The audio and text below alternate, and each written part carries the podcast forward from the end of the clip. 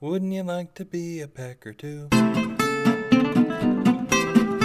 Hello, my hearty shit fitters. This is your Taylor Dung host, Matthew Sanborn Smith, and his poo poo altering podcast, Beware the Hairy Bowel Movement. If you're new to the show, that opening tells you all you need to know. Thanks for stopping by for 30 seconds. Have a great life. Today's story is all about the exciting world of improvisational fashion design, and you can join in. It'll be like an interactive episode or something. Go get a piece of clothing and some violent industrial machine. Now throw one into the other. You don't even have to wear the result to achieve the title of this story. As soon as you release your trousers, you'll have fingerless pants.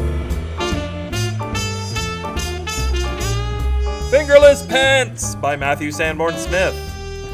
Contrary to unpopular belief, Guy's first pair of fingerless gloves were not purchased at Eddie's Wholesale Fingerless Glove Emporium, but were in fact homemade. Guy was happily mowing his lawn one day when his lawnmower choked on a big clot of grass and died. Guy wasn't about to put his hand in there to fish out the clot because he knew he'd lose his fingers. Like a power mad coward, Guy sent his gloves in there instead. Those gloves gave their flesh for the life of Guy's lawnmower. They removed the grass from the throat of Guy's sheep, Claytonette, only to have their fingers chewed off as she started back up. Guy mourned his lost finger coverings, but put his gloves back on as he didn't know what else to do with them. He grabbed Claytonette by her tail and guided her through the rest of the lawn. But the lawn was completed in crazy zigzags as Guy simply could not concentrate due to the sensational feelings coming through his hands. The fuzzy warmth of Claytonette's tail on his bare fingers for the first time ever stirred something inside him. Don't worry, folks, this story is going somewhere else entirely. Guy was excited by this new interaction with his world. Although his hands were warm and insulated from the universe, his lusty fingers ran naked in the open air. If only his entire body could feel like his hands did in his new fingerless gloves.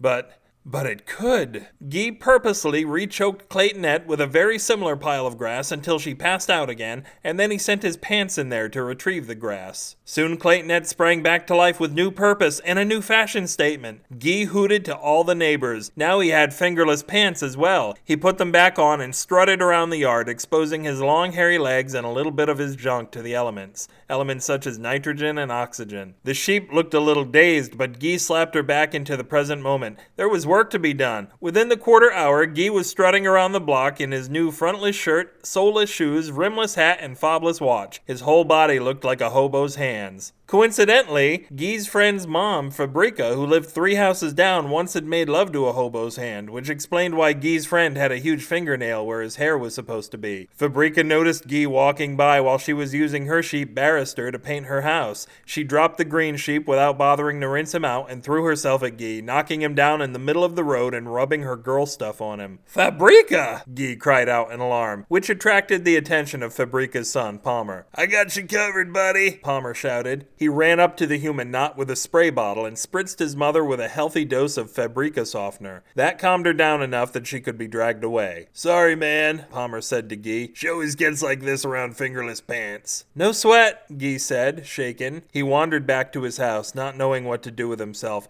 He'd never had that effect on a woman in his life. As uncomfortable as it sounded, if she hadn't been softened, Guy might have given Palmer a less mutated looking little brother or sister. But she had been softened. Guy didn't know what to do with himself. He went inside, watched a little television, he ate a slice of cantaloupe, he played some guitar, and then he fucked the sheep. All right, I couldn't help it.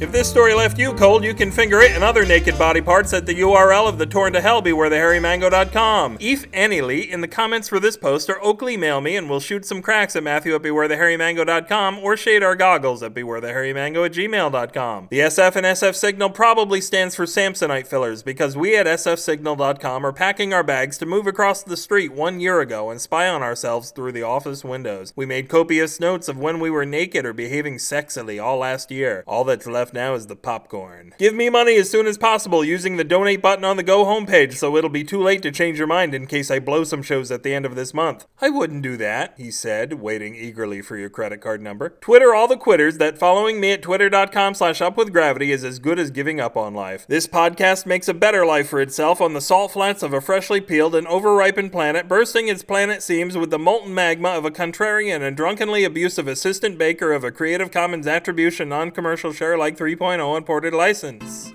Until I sell my bootleg version of Elton John's early version of that song, Benny and the Propellers, this will be Matthew Sanborn Smith telling you all good things come out of my end. Good night.